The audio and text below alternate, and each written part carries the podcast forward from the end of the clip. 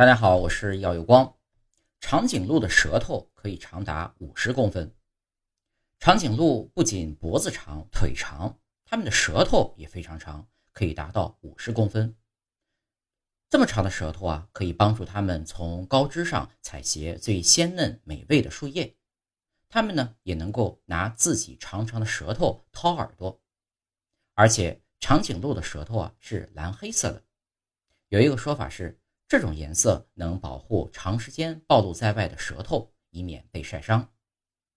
长颈鹿的舌头表面遍布着小而坚硬的舌乳头，使得舌头表面呢好像包裹了一层皮质外壳，就像结实又耐磨的鞋底一样，坚硬可弯曲又刺不穿。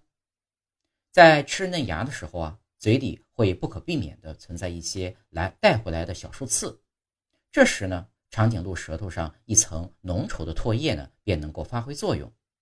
唾液能够包裹住树刺，保护口腔黏膜不被这些刺弄伤。当唾液随着树刺进入消化系统后，会刺激身体把这些没有用的刺呕吐出去。